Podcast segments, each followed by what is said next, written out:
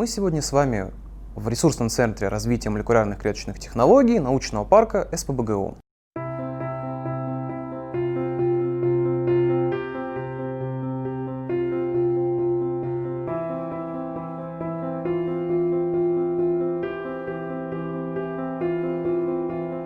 А сегодня с вами а, мы поговорим о электронной микроскопии, ее отличии от световой, соответственно. А, зачастую люди склонны предполагать, что слово электронный подразумевает какую-либо электронную начинку, поэтому очень часто люди принимают за электронные микроскопы обычные световые микроскопы с различными моторизированными столиками, с добавлением камеры, либо каких-то дополнительных опций.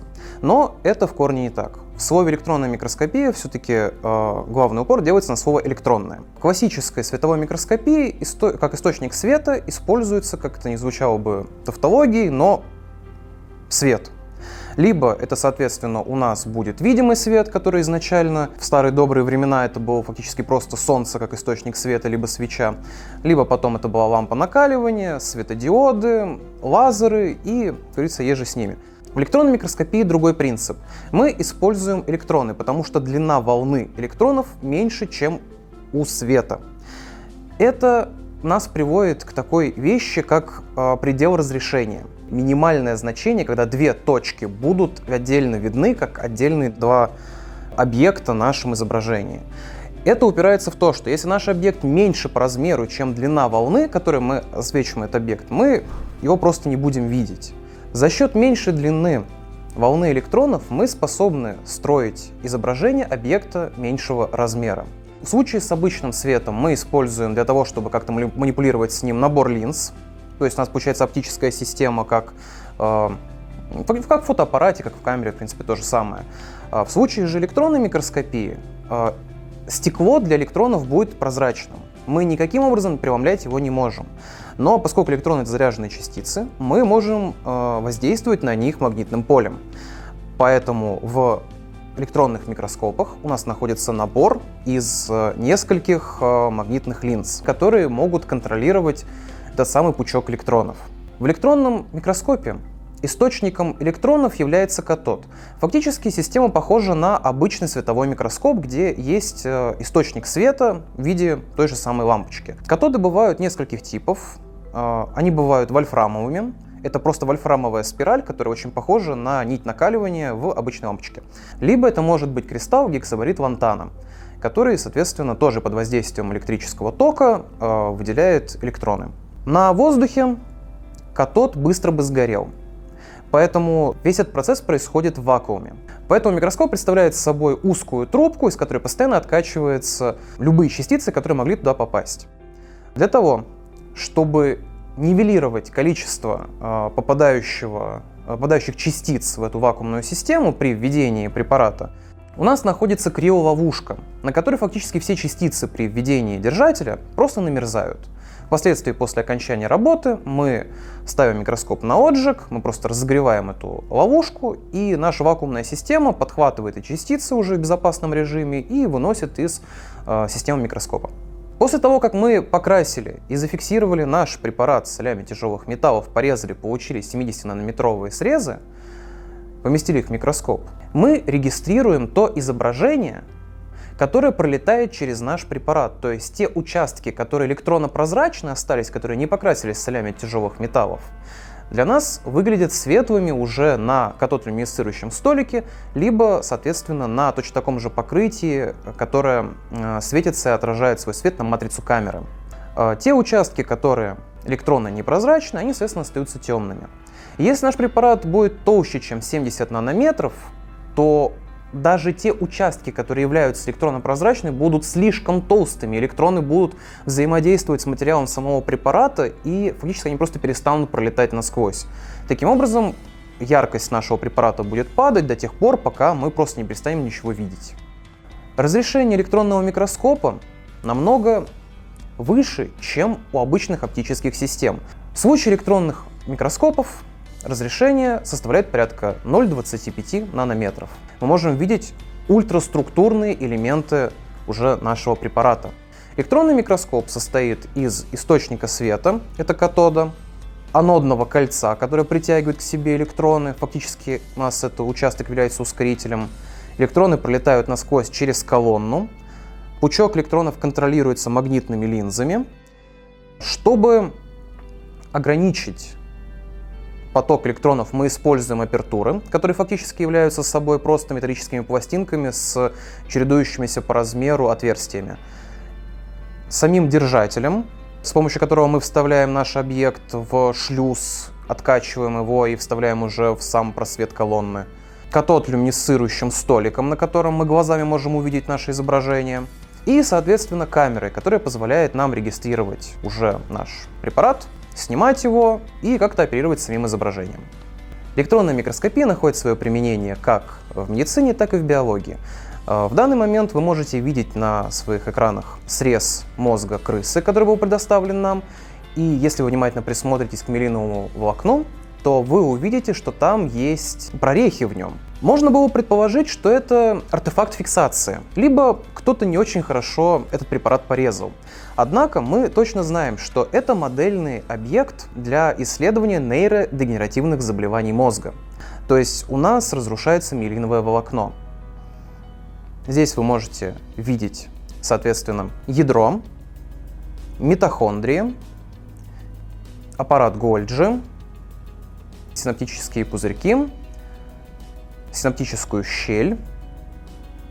Поскольку, когда мы режем наш препарат, мы не можем точно сказать, каким образом, под каким углом он будет, будет срезан, э, здесь вы можете увидеть наглядно цитоскелет нейронов. Он срезан поперек, а здесь цитоскелет нейронов срезан вдоль. Для просвечивающей электронной микроскопии нам необходимо э, наш объект порезать на тонкие срезы. Данный прибор называется ультратом. Он осуществляет нарезку э, твердого материала, а чем тверже, соответственно, тем можно тоньше его порезать, э, с помощью алмазного ножа, который, соответственно, вы можете увидеть здесь.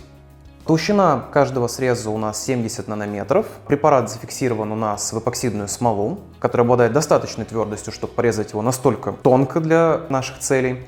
Наши препараты фиксируются солями тяжелых металлов. Соответственно, они же используются для окрашивания отдельных структур.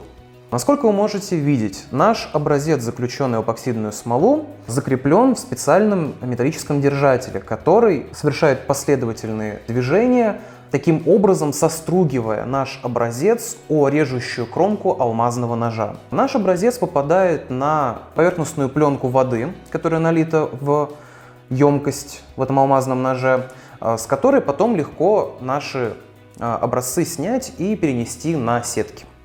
После того, как мы порезали наш образец, мы с помощью а, специальной палочки с ресницей, которую дают наши сотрудники, да, это чистая правда, переносим эти срезы на специальные медные сетки.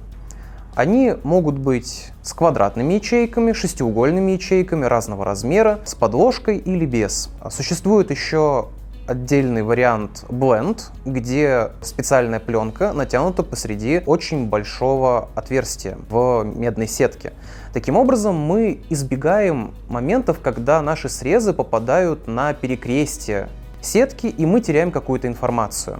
Перед вами просвечивающий электронный микроскоп GeoGem 2000 с ускоряющим напряжением 200 килоэлектрон-вольт. Данный микроскоп состоит из следующих частей. Соответственно, из катода, который является источником электронов, из ускорителя. Дальше у нас находятся апертуры, шлюз для вставления держателя с препаратом, криоловушка.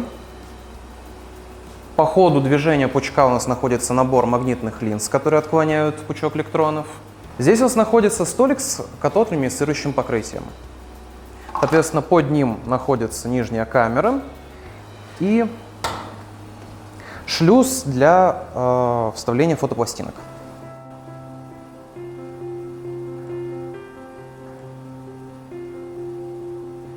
В электронной микроскопии то есть, когда для исследования препарата используются электроны, а не фотоны, э, существует э, две основных схемы.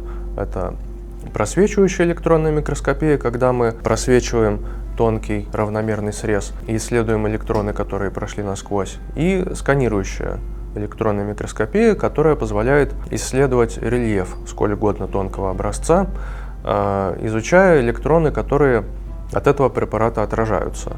Поскольку мы смотрим а, поверхность образца, нам не нужно делать срезы. Э, в большинстве случаев э, подготовка для сканирующей микроскопии получается проще, чем для просвечивающей. Сканирующий электронный микроскоп используется э, несколько более широко, чем просвечивающий.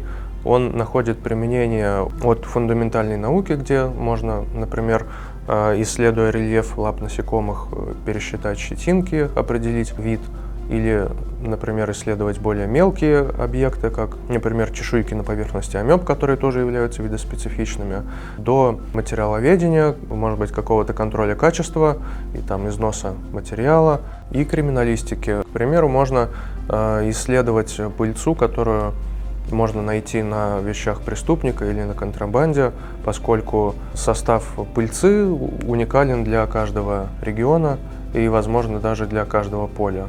Перед вами сканирующий электронный микроскоп Tescan Mira 3. Состоит он, как и все электронные микроскопы, из э, ускорителя частиц, где электроны, вытянутые из электронного газа, разгоняются до скорости, в данном случае 11% от скорости света. Далее Поскольку это все-таки оптический прибор, нам нужны какие-то линзы, но мы не можем использовать стеклянные линзы или зеркала, потому что электроны не преломляются и не отражаются. Но поскольку электрон, в отличие от фотона, заряженная частица, мы можем, комбинируя э, магнитные поля от магнитных катушек, расположенных здесь, э, эмулировать обычные стеклянные линзы световых микроскопов. Далее мы фокусируем пучок в точку и сводим его на препарате, который расположен в камере микроскопа. Используя магнитное поле, мы можем э, двигать пучок, сведенный в точку по препарату. В данном случае он пробегает больше миллиона точек несколько раз за секунду. Мы можем замедлить сканирование, чтобы набрать больше сигнала, уменьшить шум и регистрировать расположенным рядом детектором, сколько электронов отражается из каждой точки. Если электронов отражается много, мы видим эту точку светлой, если мало, мы видим точку темной. Таким образом, мы можем видеть рельеф образца.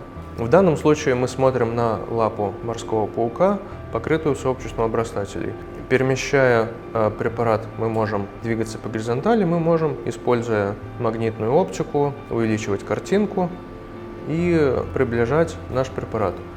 Типичное сообщество обрастателей состоит из диатомовых водорослей, цианобактерий, и просто различных бактерий, которых по внешнему виду сложно отличить.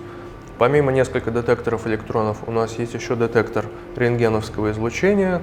Все элементы под действием высокоэнергетических электронов излучают рентген, и для каждого элемента спектр излучаемого рентгена оказывается свой. Замерив энергию рентгеновских квантов, мы можем понять, а, какой элемент светился. Данный детектор больше приспособлен для того, чтобы быстро оценить э, качественный состав. Есть какой-то элемент или нету. Например, состоит кристалл из оксалата кальция или это чисто органический кристалл, есть там кальций или нет. То оборудование, про которое мы вам сегодня рассказали, активно используется в современных исследованиях, которые может выполнить фактически любой человек на базе нашего ресурсного центра. Под словом «любой человек» я подразумеваю научных сотрудников как нашего университета, так студентов, которые находятся у этих научных сотрудников на попечении, так и у сторонних людей, которые приходят из других научно-исследовательских учреждений. А, таким образом, те исследования, которые мы помогаем выполнить, имеют достаточно широкий спектр. В основном это биологи и медики, что в принципе логично, поскольку наше оборудование было под это и закуплено и э, сконфигурировано, можно так выразиться. Но иногда к нам приходят с уникальными задачами, не относящимися напрямую к биологии. Так не столь давно к нам приходили люди, которые исследовали наночастицы, потому что наш э, просвечивающий микроскоп GEO GEM 2100 э, позволяет получать очень высокое разрешение, которое позволяет э, этим пользователям исследовать их э, частицы, которые имеют Э, размеры в несколько десятков нанометров.